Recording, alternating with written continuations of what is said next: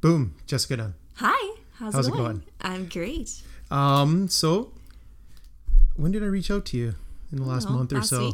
Last week, or a few weeks ago, yeah. I think. And then I was on holidays, and then you were busy, and then worked out this week. Perfect. You were on holidays. You were on holidays last week. Yes, I took the boy off to the lake. Yes, that's what it was. And it was perfect weather for it, too. Yeah, yeah, it did have some good weather for that, for sure. So you have the unenviable task of being my friend that's in real estate. Oh my goodness. Yeah. Well, thanks for having me. It's a pleasure to be here. I don't know who's listening today, but hopefully I can give you some tips and tricks and give you kind of like an overview of what's going on in Regina real estate, if it's interesting to you. Knowledge of it in general. Like, I remember, who was I talking with? And they talked about how school doesn't teach people the right things anymore. Oh my goodness.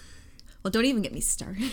I know, but like, They don't teach you anything like in high school. Like, there's nothing about like financial planning or how to secure a future, like, or what things you need to know in life, right? When you grow up.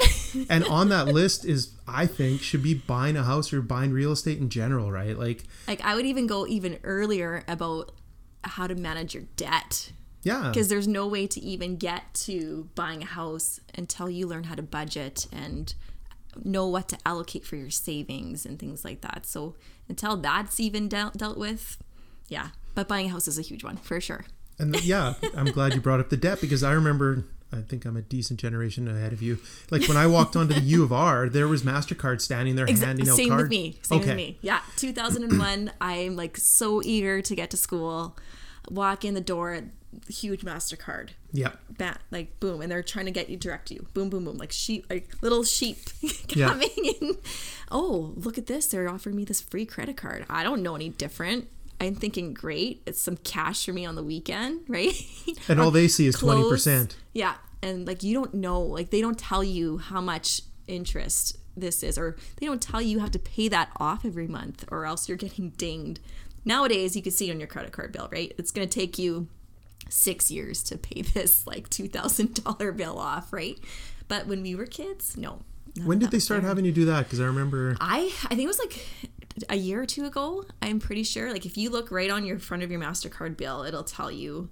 So say you owe like $2,000, it'll tell you how long it'll actually take to pay that off if you just pay the minimum payment every month. How eye-opening is that for people? Yeah, like go look at your credit card bill right now. Don't depress people in the first 3 minutes. Don't freak them out right now. But yeah, that's like the simplest thing is like if you keep track of what you put on your credit card and then actually pay the whole entire thing off every month, you're building yourself up with good credit and you won't have this massive, huge consumer debt like the majority of people have, especially in our age, because there's student loans, there's car loans, there's not even good stuff, like a good mortgage, like a mortgage is good debt, but like there's things like furniture, there's electronics, everything you buy just goes on there, and then it's like, and they, oh shoot, look at my bill. Yeah, right now. And they made it that you can't even declare bankruptcy out of student loans anymore. No, and so that's like, so you're paying, and it's thousands upon thousands of dollars. I don't even want to know what a full college education costs anymore when it's said and done. Oh, I know. Like people think it's like $50,000, but after it's all said and done and you're paying that, it's like almost double, if not more. That's and you're scary. Paying it, right? Like there's no way out of it. There's no way out of it. So I feel unless like a lot of, I think is the yeah, and so I feel like people have to take a lot of like jobs they don't want now. Yeah, because even just going to talk to your lender, or not your lender, even just like your bank or your financial institution, there's so many other better ways to pay for your education now than just going straight for a student loan. There's so many other options out there that it'll be beneficial after the fact, that you're after your 4 years or whatever you're taking. So go to your financial institutions. They have lots of different things. Go educate yourself before you go and enroll yourself into school. Yeah. That's just one thing right there. Like, I know, but like, how much does it strap somebody that's like, let's say they're a little bit more motivated than I ever was, and like they go to school and then they're done in their 4 years. So they're 23, 24, 25. Right. Like, where do you start life if you're starting life at negative $50,000? Exactly. Like, we're finding that out too. Like, most 20-somethings can't afford their first time house without mom and dad. It's just simple as that. They don't have enough money for the down payment. You have to have a minimum of 5% to in your pocket, like just to purchase something. So if you're having a $200,000 house, like you need $5,000 right off hop, right? Just to even. And how many homes cost that much? Well, yeah. and then that's like, exactly. That's another whole other story. But yeah, if without mom and dad, it's kind of hard for those first time home buyers to even get their foot in the door. Most parents are co-signing or just buying one off the hop for them to help out until their loans are paid off. And then they start with the mortgage. It's tough.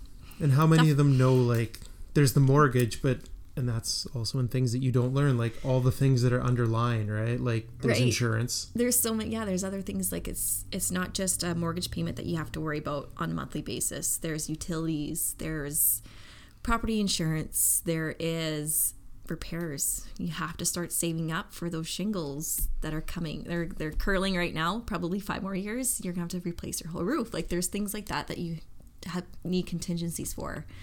So yeah, owning a home, you need to be a grown up and you need to prepare for these things for sure. I always say it's never ending when you're a homeowner. There's always something that you want to do, like, oh, we want to renovate, you want to make it look pretty, you want to landscape, you want oops, the furnace is broken, we got to go get that dealt with in a hurry. So yeah, there's lots of things to like consider when you're purchasing a house, but we still feel like it is a good investment long term for sure.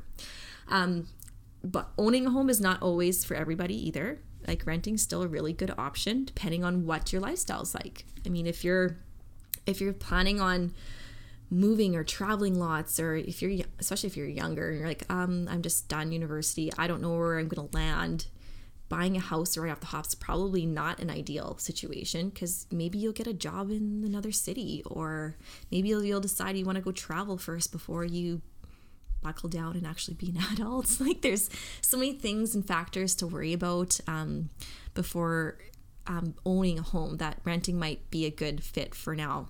Maybe things will change where you're kind of in a serious relationship and you don't want to buy something, because maybe you want to buy something with your significant other in a year or two. So then you're like hooped because you got a house to deal with, and there's payout penalties and there's other things to worry about when you're having to buy and sell so fast. So there's lots of factors to go through. And I think talking with an agent or going to a lender and talking about the pros and cons of renting versus buying. And it's different for everybody, because depending on where they are at in their life, one could be way more beneficial than the other. Yeah, for sure. Well, even when I talked to you 2 years ago when I got separated, I was trying to figure out my options, and I hadn't even realized years and years before that the credit card had built up, and we were like, okay, fine. And we flattened everything and just paid everything off. And then I canceled everything. So then when I went and talked to the guy that you had pointed me to, he's like, you have no credit, which is worse than having it. Yeah. So even like talking, even if you are in that scenario when you are separating or just starting to think about buying a house, going to talk to a lender, they'll kind of steer you in a direction of how to build good credit, how to get rid of some consumer debt, to make sure you have a good credit score, and then ultimately having a good, what's called a total debt ratio. So when you buy a house, it doesn't depend solely on how much you earn, it's also how much debt you carry. So it's kind of a ratio between those two things. So if you can get the debt low and show your institution that you can do that on a consistent basis, and then start making income as that increases, you're going to have a better chance of buying a home down the road, and ideally in a good price range that you're excited about, kind of thing. So there's so many things to learn. Yeah. And you're like, I'm a little bit of a potty mouth. But yeah, this is rated R. You can go nuts today. Your children aren't here. But yeah, no, there's lots of things to consider. And yeah, separations and divorces are really tough on buying something else. And before you say, I'm just going to give my spouse the house and I'll move on, maybe talk to a lender, because they'll definitely help you out on that situation too before you make those big decisions. Not that it's going to stop you, but it's just going to prepare you of what lies ahead, because you might be like, I'll just go buy another house, but you're not going to be financially ready to do it. Yeah. And that was the nice thing, is like, I'm glad that I knew somebody in the business, because I don't know how dishonest people are sometimes. Mm-hmm. Like some just might want to sell a house, right? So yeah. I've been lucky that I have friends in all these different places that can right. kind of either I can ask or they can point me in the right direction. And he gave great advice, and he was like, get a credit card, start building up, pay it off right away, build yeah. it up, pay it off right away. And then in the meantime, I had realized, because they're just a block this way, right? And now I've realized I kind of enjoy renting and being still within a block. Like he can right. now walk over right. when it's his turn to come here. Right. Right. And I'm here. If there's yeah. an emergency, I can still run over there, right? Over. Yeah. So I kind of like the flexibility of it. Mm-hmm. And it's weird because rent has tanked in this area. I don't know if that's across everywhere. Yeah, I feel like the vacancy rates are definitely made the rental your rental payments probably cheaper pretty much across the board, maybe aside from like luxury furnished units. I feel like people are getting a better value for their rent at the moment, which is good for the renter, not so good for landlords. Yeah. But they never even told me, right? Yeah. Like I came in here and I signed my lease and whatever, and then all of a sudden, like 8 months later, my rent was $200 lower. Oh, that's great. And I was like, I didn't. Yeah. Wow. Being that guy that doesn't read what he signs, I didn't know if that's just them being nice or if it was built into the agreement or what. But like, all of a sudden, what they had to start offering to get people to come here right. is what I got. Right. And so then once they filled all the places it crawled up a little bit, but it's still like my rent's lower now than it was 2 years ago. Mm-hmm. And so like, I don't know if that's a sign of the times, because once again, mm-hmm. the province is on kind of a downswing again. Right. And we're not the have province anymore, but like, it's just, I find that weird, and I don't. Yeah. Yeah. Well, you're in a specific complex that does that. Not everybody gets that. Yeah. Well, yeah. Well, I can just like make my rent lower here, and that'll work great. But yeah, no, this doesn't happen in everybody's complexes, but that's great for you for sure. But yeah, you're right. You kind of like touch base on that, like that Saskatchewan's kind of not a super exciting place to live anymore. Not actually live anymore. I love it here, but it's not the have province like you had mentioned. But and that really impacts our market for sure. If we had some sort of booming economical factor driving people to migrate to Regina for work, then our market would be a lot more stable. But we don't really have anything like that. We don't have, like, the potash mines aren't doing fabulous. Oil is still not great. There's not, like, a huge project going on here. Like, bypass projects pretty much winding down. People are starting to, like, go now. They're ahead of schedule, actually. Holy. Which is great, but, I mean, not so great for the market. But, I mean, that was a short-term project anyway. People weren't going to buy coming from Ontario to buy, and and then leave right away, right? Those people were always renting or living in their camper near the site, right? Yeah. They were never going to buy, but like it'd be a miracle if we had like an Amazon come here or something. But that's like there's nothing in the foreseeable future that's happening in Regina to drive people to come here. So the market's good when there's jobs and lots coming here, and there's just not it's not there at the moment. So. That is one of the biggest factors of why our market is a little bit down. I'd say on average this past year, home prices have dropped between 8 and 10% from last year, which is huge for us. We're always like we've been on a nice incline, 6% for the last, 10 years or so. And it's always been great. And then 2013, it started going maybe up just 1 or 2. And then, yeah, this last year, it's like, whoosh, it's an exciting factor. And it's cyclical, it happens. But, yeah, it's finally, it's not all doom and gloom. I'd say there's certain pockets that are doing really well still.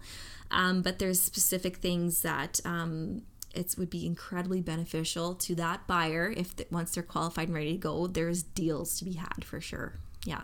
And people are always coming and going, right? Like, yeah, like just that's never going to end. Like people have babies, people get married, people pass away, like people move for jobs. Like it's not always just dependent on what the market's doing. People have to move no matter what sometimes, and you kind of have to suck it up or reap the benefits depending on if you're buying or selling, right? So yeah. And the last article I think that I ever saw that was published, I don't even know if it was legit stats or whatever, I think it was for the first quarter of this year, and it said that Houses were still going up, like you said, kind of like that 1%, 2% mm-hmm. climb, but it said condominiums had tanked. Yeah, and that's we see that quite a bit here. We have we're definitely saturated in condos. I think yesterday when I checked, we're hit, I think, around almost 1,700 properties on MLS in Regina, and that's quite high. Like, we're normally at like 1,000 to 1,200, so we're way over. Like, is that overall listings? That's overall listings, and then condos make up half. Or no, sorry, a quarter of that market. See, I thought they'd be more. Because it feels like they're still piling them on in Harbor Landing, right? It doesn't. It I don't know like if they've stopped. I feel like they're almost finishing up some of the builds there, but yeah, it feels like it's completely saturated. Like they're just the builders weren't stopping. Isn't it detrimental to them though? You'd think that it gets to the point where they can't keep up with it. Like it's just they have to. There's a certain point where they are not selling, and then they're cutting back prices, and it's just the bottom line just isn't getting hit. So you'll see some halting now. I have actually seen that the builders are starting to slow up, which is I'm amazed they haven't full out ceased though, right? Like, some and markets like this, there will be some builders that will say see you later because they can't make it through a tough year like this, and that will happen. We'll see it for sure. There is a lot of builders in Regina, to be honest, but.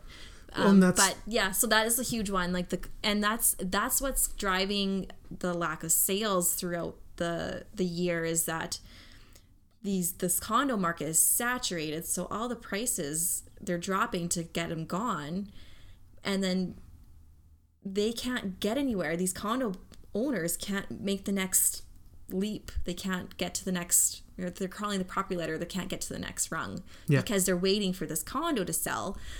But if it's selling 60 to 70 grand under what they originally paid for it, they can't make that leap. They're going to stay. So it's just like a cog is like broken at the beginning of the initial stages of buying. So if that happens, then there's less buyers to get to the next rung, the next buyers to get to.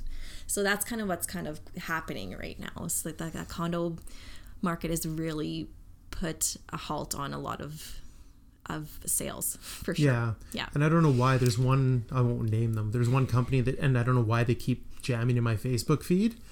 I must have Googled that I was looking for a condo at some point in my life, but like, I love that Facebook algorithm. Yeah. And it keeps popping up, and that same ad where it's like only two remaining. I swear it has said that for a year. Where they're like, we're down to our last, like they reword how they're putting that there's two left to make it more sensationalized. To make it look like there's some urgency there. Well, you got to take advantage of this immediately, right? Yeah. Like, don't do it now. But it's like, yeah. And like when I read, and even when I was shopping around before I talked to you, I was just kind of looking. Yeah. Because I'm lazy and hate yard work. So I was looking at condos, and the prices were like, kind of shocking to me. Mm-hmm.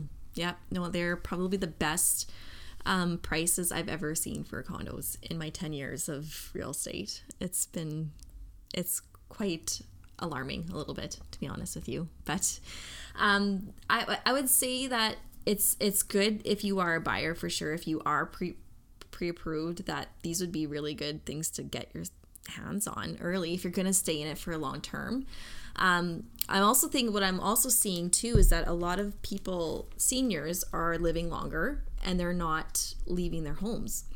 So that I'd say buyer pool that would normally go back to a condo are not doing it as much. Or downsized to a home or something. Yeah, downsizing, right? That's not happening. So those seniors that would go back to the condo where they are more than able to afford it and are able to reap the benefits of condo living, they're staying in their houses longer because they're able to. So it's like a cycle we're not filling that buyer pool for those condos right now. And even like I know a lot of people would be coming in from other places in the country where the newcomers to Canada would fill that void quite often. But the newcomers to Canada that we're finding now are mostly on like a refugee status where they're in no position to be buying either at the moment, right? They have to establish Canadian credit. They're not buying cash sight unseen like a lot of Asian countries that were coming, people that were coming in from China, for instance, years ago. They just come in and buy stuff for cash, and it was fine because they had the cash for it. But done and sold, yeah. that's not happening anymore. So yeah, that's another piece of the puzzle as well. But. One of my big questions was, what's the difference between a buyer's and a seller's market? So when we bought in 2005, I'm going to say, okay, it was considered a buyer's market. It was before the boom, anything. Mm-hmm. And we found a little tiny home for like $120,000. Right. And then it felt like overnight, it just transformed. It boomed here, right? Yeah. Like, yeah, it was kind of crazy.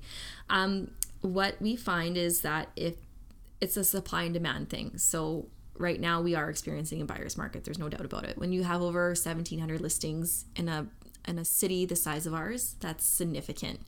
So I would say the balanced market is around 1,000 homes to 1,200 homes, and anything under that is more geared towards a seller. So negotiating is going to be different, and the days on market of your home sitting there for sale is going to change drastically too. So on a normal, average, balanced market, your house would probably sit around 30 to 40 days. Now we're seeing like 60 to 90 in some areas, and when it's a seller's market, sometimes they're going a day, and or like there's multiple offers and you're gone, right? So that's kind of the main differences on that. And it, depending on if it's a buyer's market, the buyer is in the driver's seat and they can dictate some of more of the conditions that they're wanting. When it's a seller's market, it's the other way around. The seller gets to say, well, no, I want this price, you're getting it as is, see you later, right? Whereas when it's a buyer market, the buyer can make those decisions like, well, no, I prefer this date. No, I'm going to pay you this much. No, I want that furnace fixed before I come in. Like, they can be a little bit more in a power leverage position. So who controls the transaction pretty much. Yeah, that's kind of how that kind of works. So, and your agent will let you know where you're at on those fronts. And yeah, we are experiencing a buyer's market. I was going to just kind of mention this, but there's specific hot pockets in the city that we're still seeing like multiple offer situations. So it's dependent on your price, what kind of house you have, and where you live. So talk to your agent, because they will know where those spots are for sure.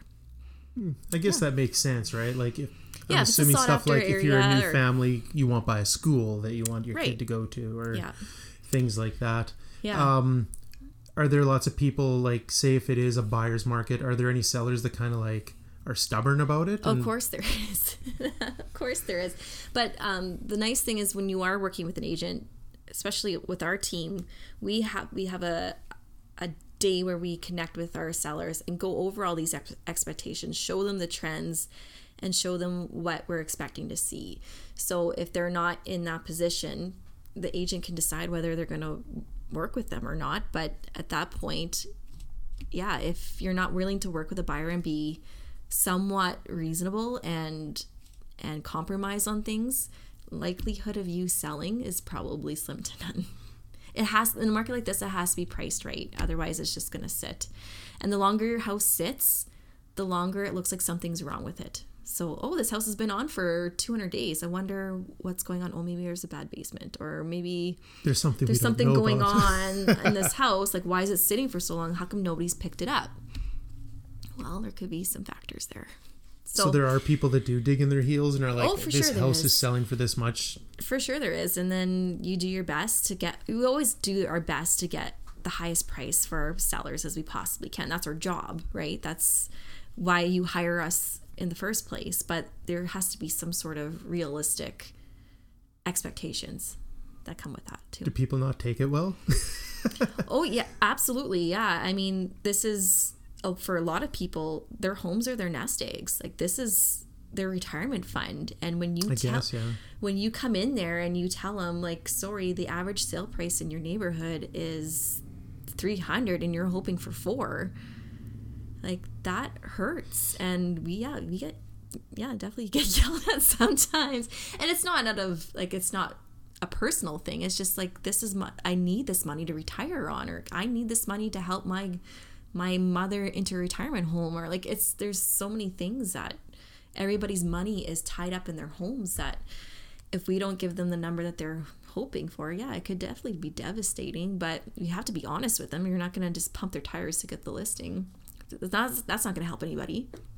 Because at the end of the day, if I don't sell it and it's 90 days in, you're going to hate me and we've just tarnished our relationship, right? So you might as well start off that transaction in a honest and open forum. Otherwise, there's no point. Whether they like it or not. Whether they like it or not. Yes, yeah, honesty is... And you could always go get second opinions if you want. Like, it's not like you have to pick one agent and be like, okay, that's what we're doing. I mean, if you like them and you trust them, go for it.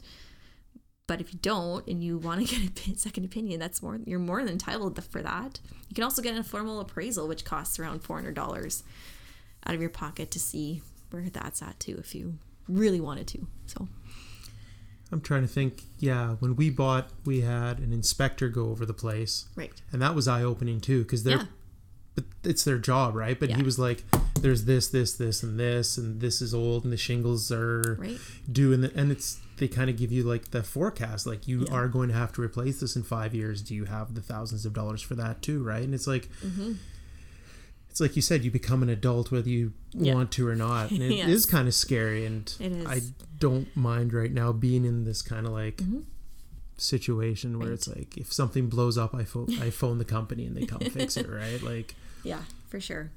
Yeah, and like I always like I actually own 5 properties myself. I own a few rentals. I own my family home with my husband, and I feel like this is a really good long-term situation for us for investments, and we do very well on our rentals.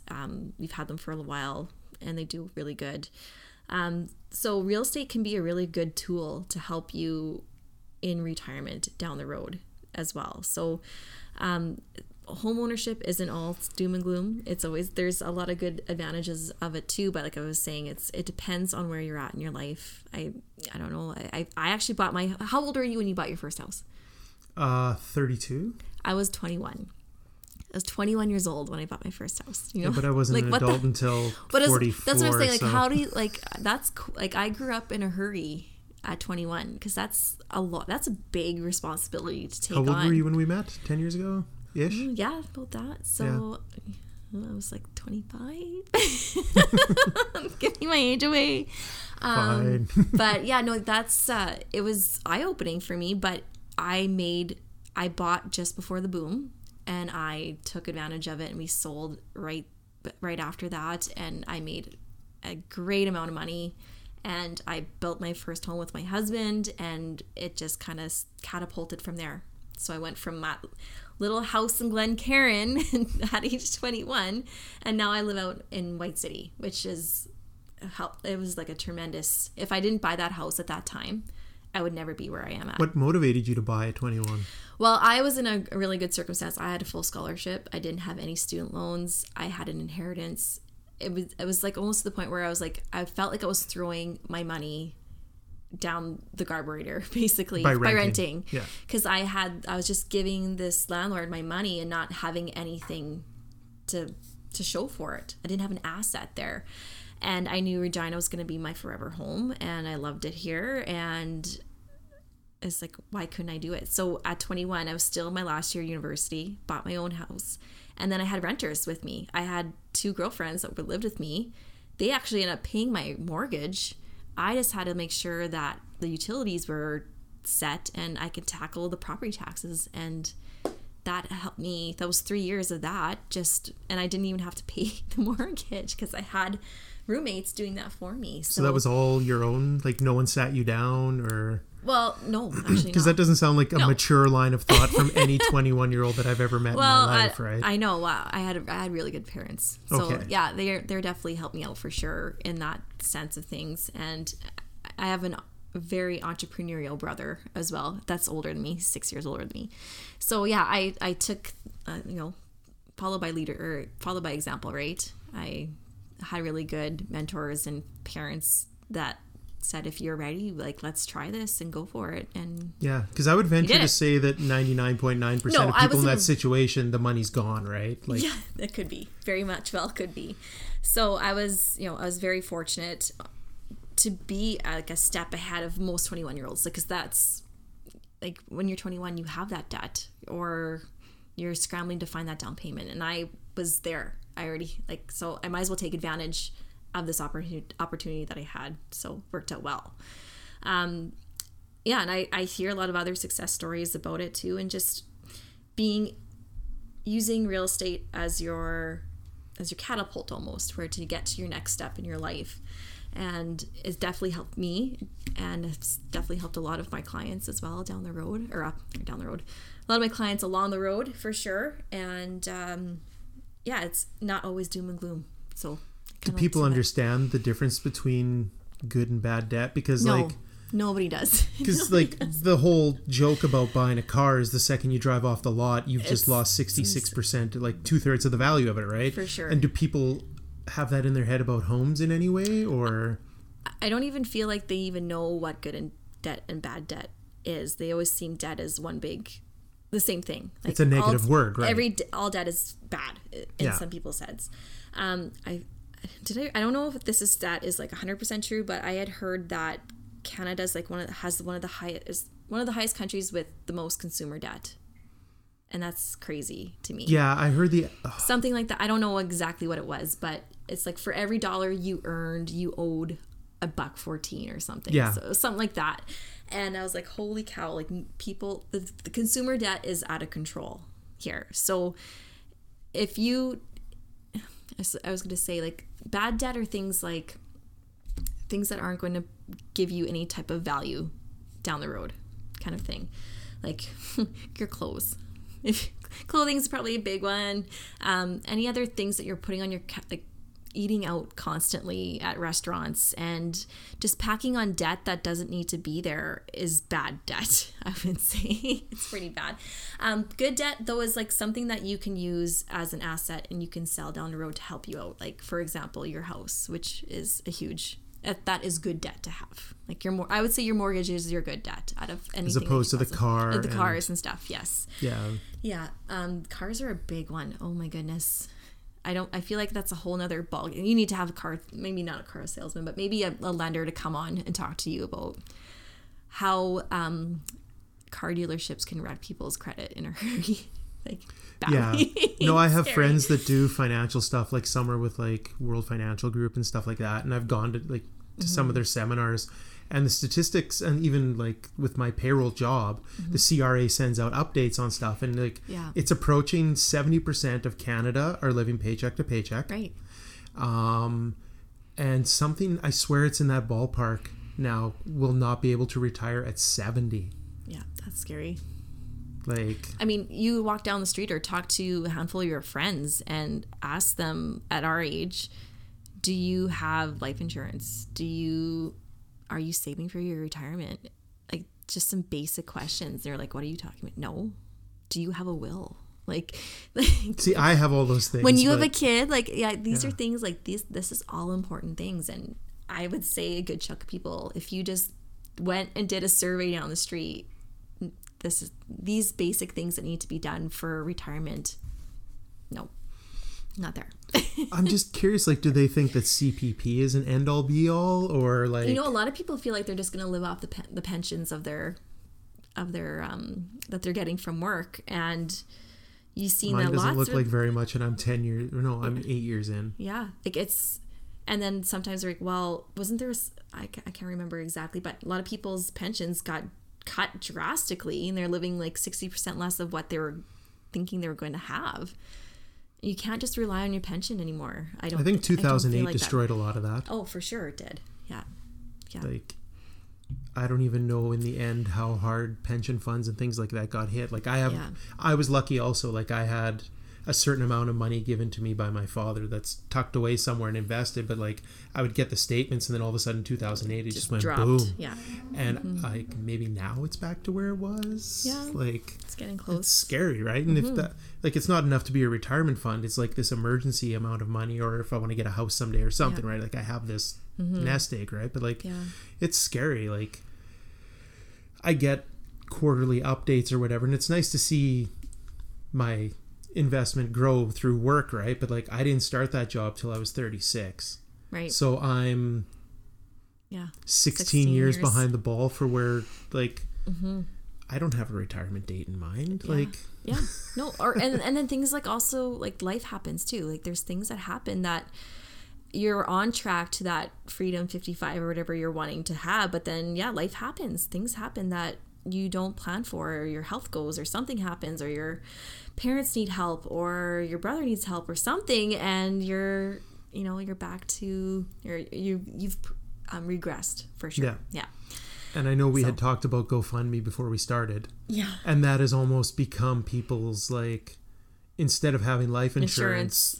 Now all of a sudden GoFundMe is paying for funerals. That's really funny you put that up, because my husband says this all the time. He's like, really, they had to rely on a GoFundMe page to make, like, to get through this? I'm like, yeah, like, a lot of people don't have the money to get life insurance, or they just it's an afterthought, and it's scary. Yeah, like when you and it's because, like, through work it's forced on me. Like, we have our life insurance policy, but then my one financial friend was like, that is nowhere near what enough to cover, like, me being gone, and then Xander would be with a single parent who would have to try and get by with that, and so they kind of were like, you need this and this amount, right, and then you can taper it back once he's an adult and taking care of himself. And, like, if I didn't have financial friends, like, and if I got hit by a bus tomorrow, things would have been horrible, right? And, like, and that's, I feel like, 3/4 of the GoFundMe stuff is, if not more, right, is either, or they think they are covered, but they're, it's not enough, like you're saying. Like, it's just,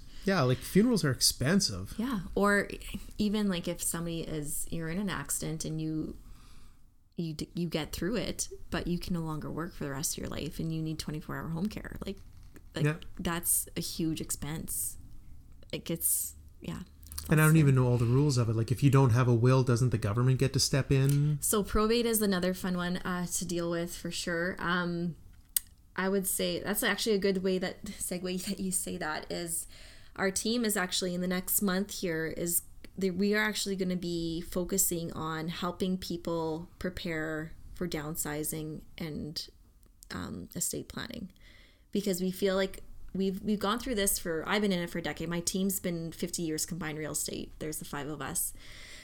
And nothing is more heart-wrenching to see family members go through this and going through it too late because their families didn't plan for their end of the years or their golden years or whatever you would like to call it, or not being as proactive as enough as they need to be.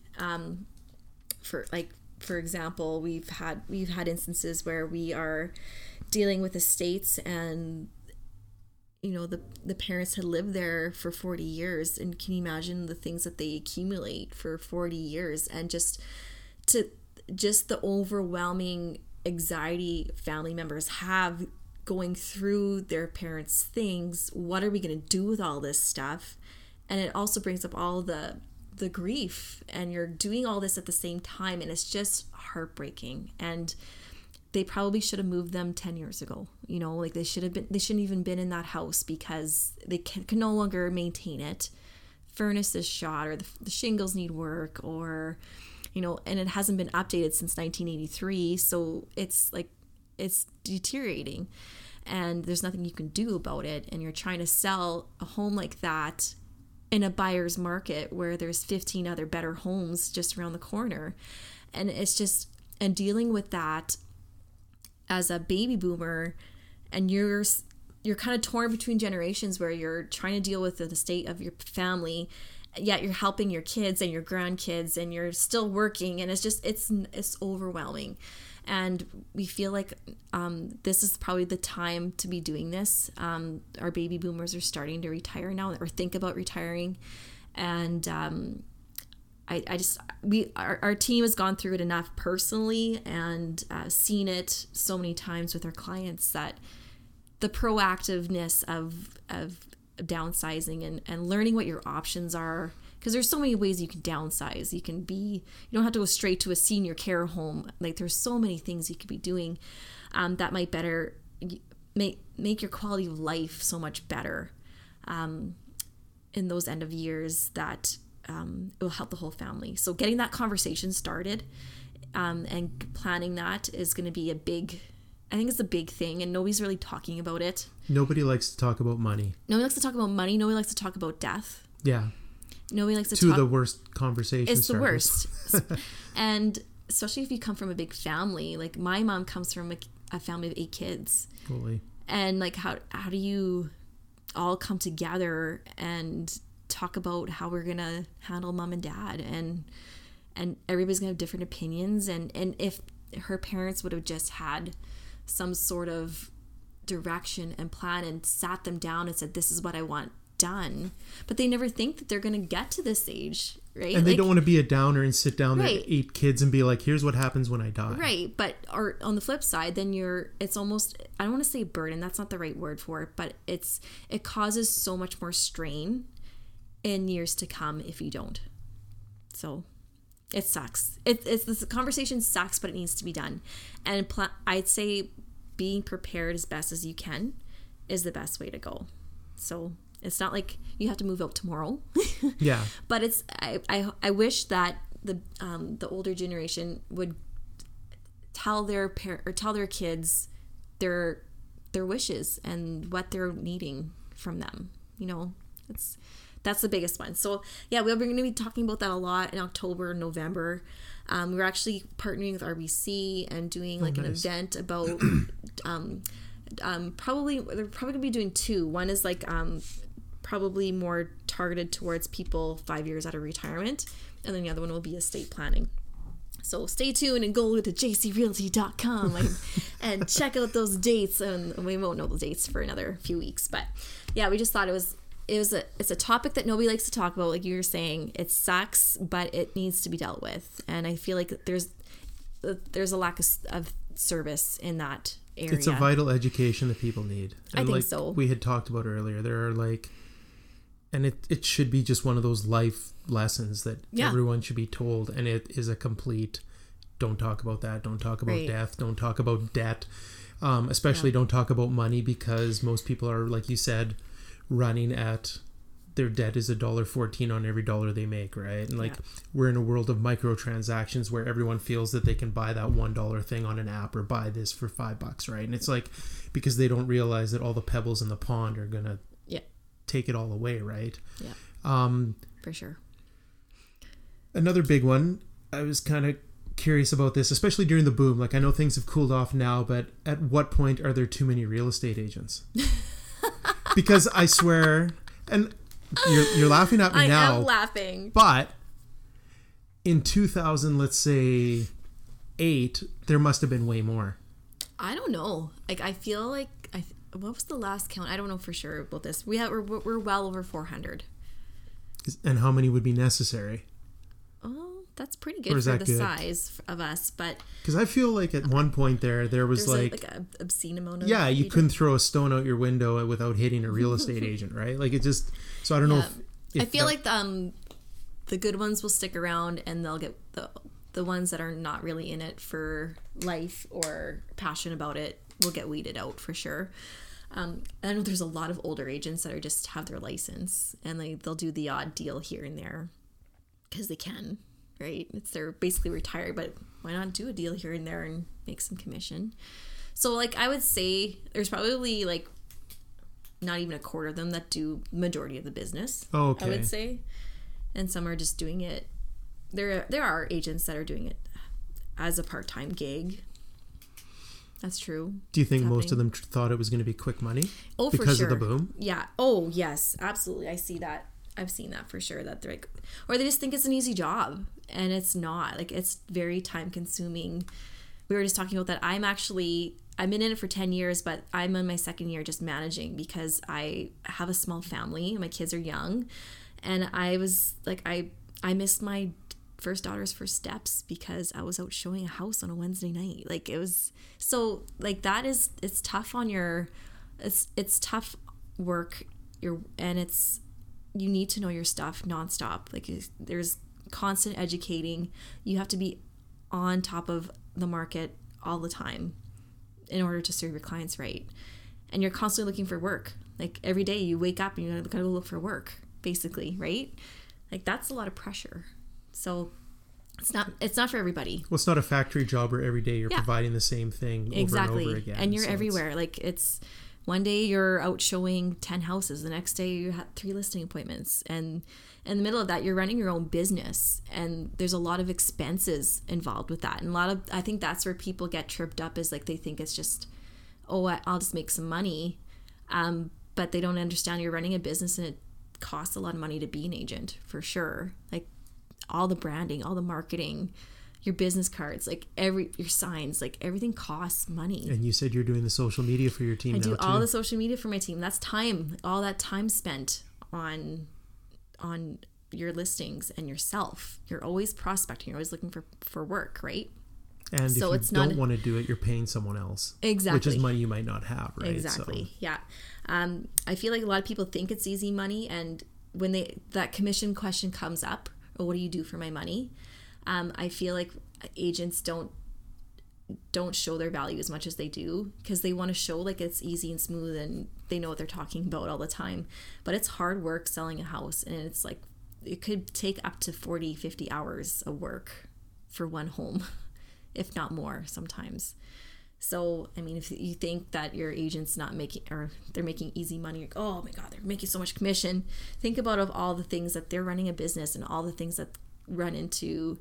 I could probably itemize every single thing I do for one house, and it probably wouldn't even be worth the commission I do sometimes for a house, to be honest with you. But yeah.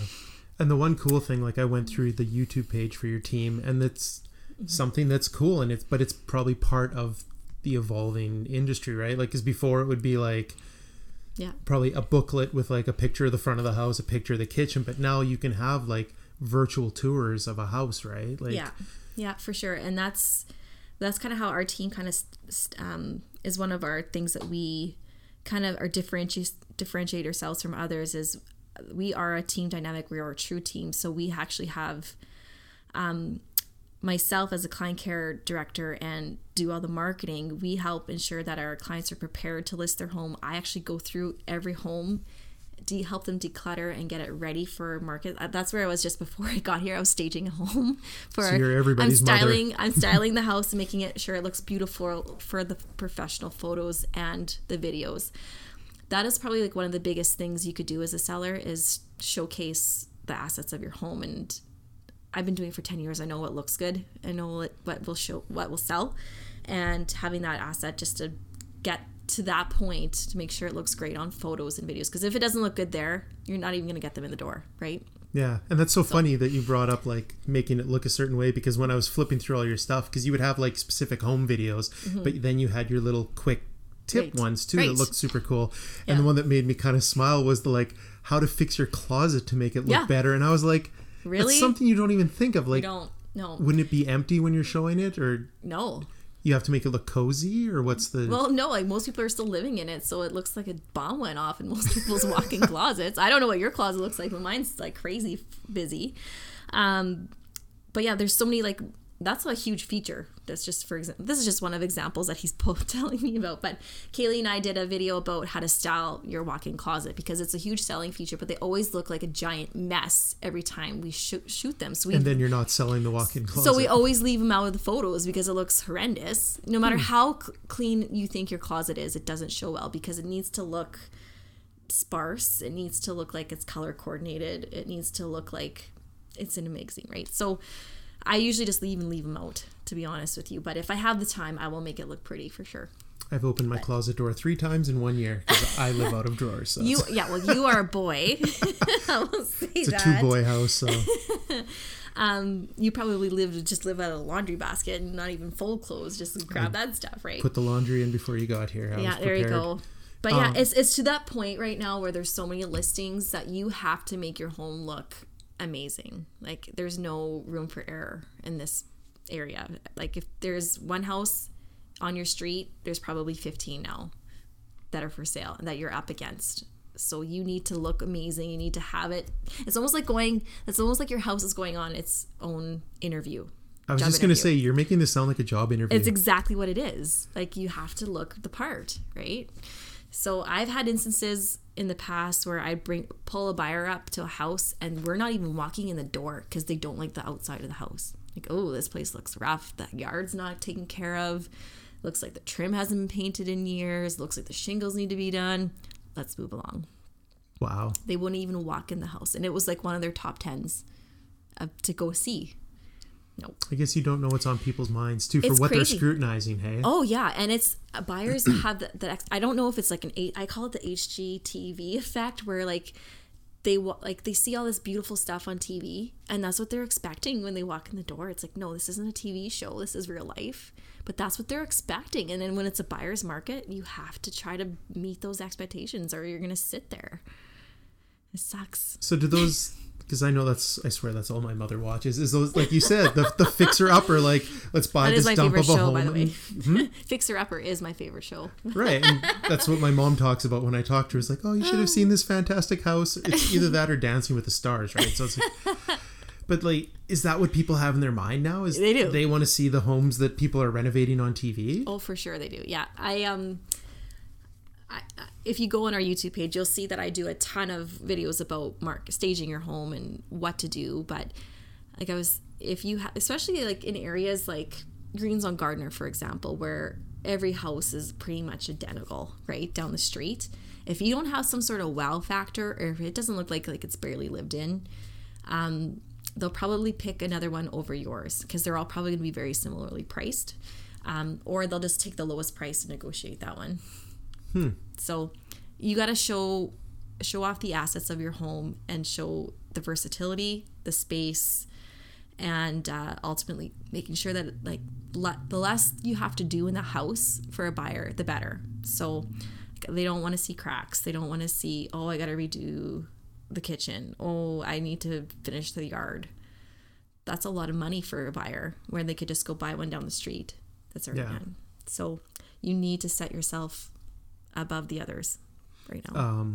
Do you find that there's any air of mistrust about agents? Like, I think that's in any industry, like lawyers for sure are in the same boat.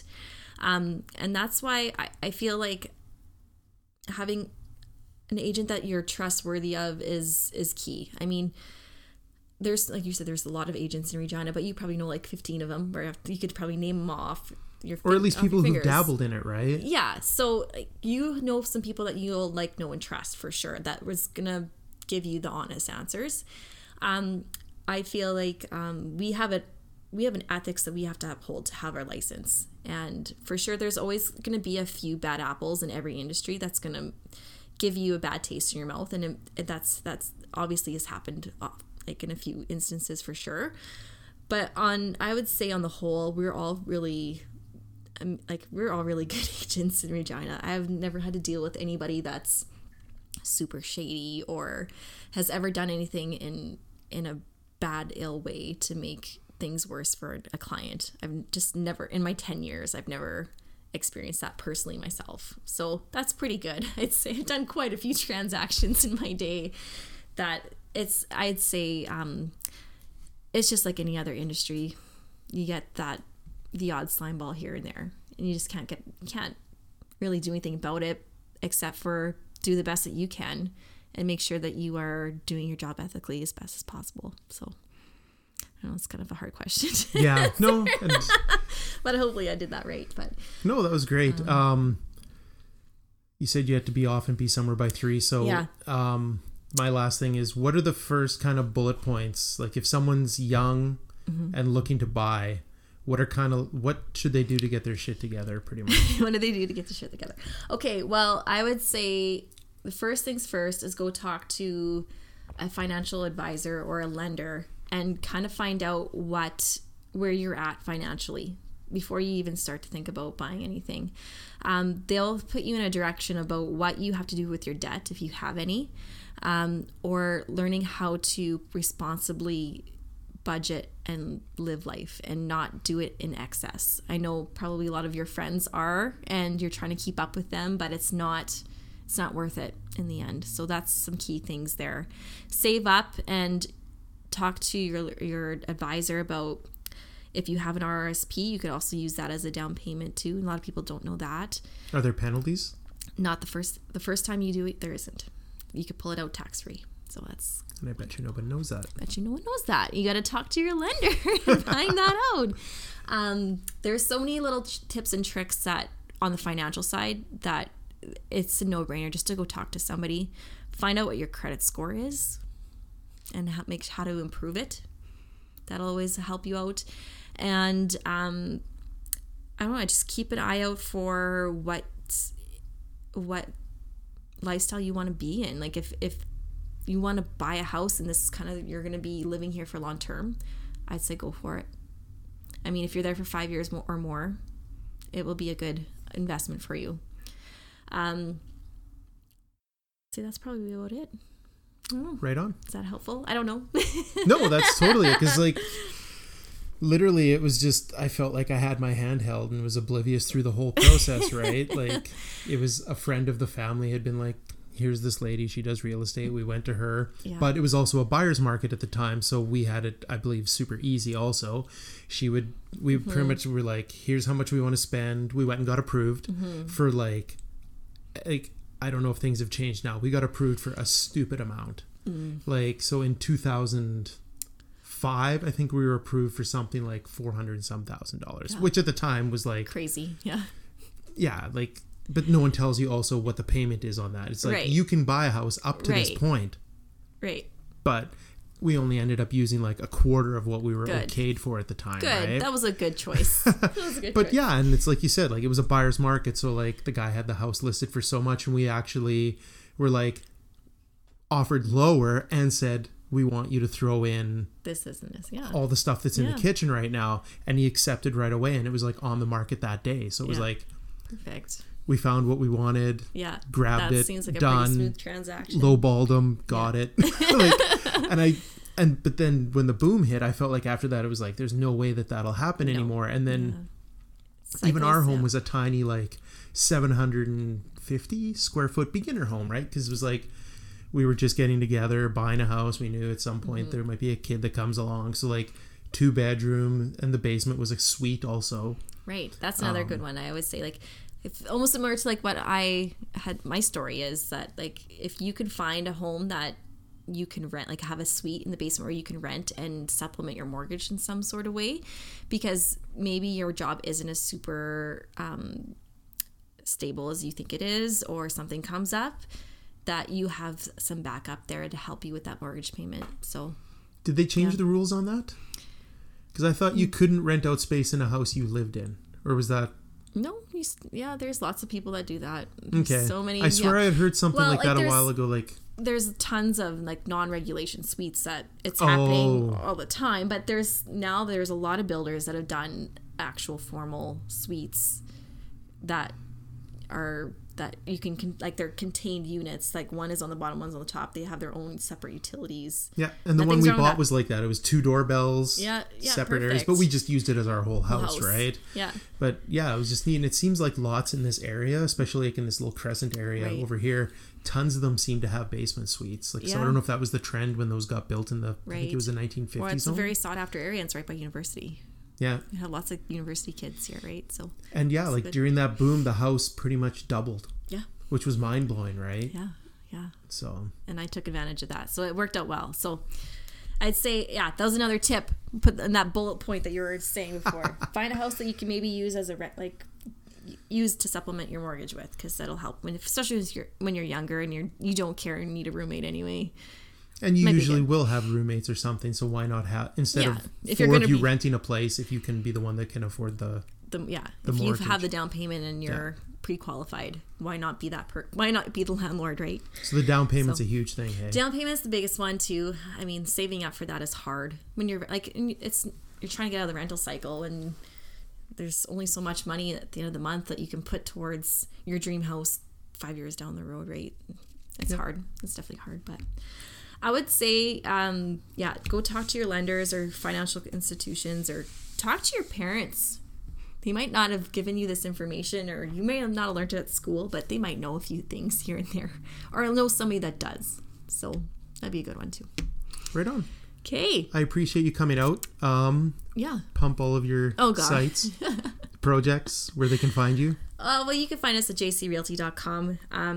That's probably the most quickest way to find all our listings, and we have awesome information on our blog right there. We're really active on social media too, so you could find us at JC Realty Team on Instagram and Facebook. I'm not super active on Twitter, but we're there too. But that's the problem. It's like can we do so much? There are those many avenues, but like you said, if you're running the social media and like where do you get the most hits from? Like, right now, I feel like our target base is mostly on Instagram right now. Really? Yeah. Seeing that Instagram's one that like I still like.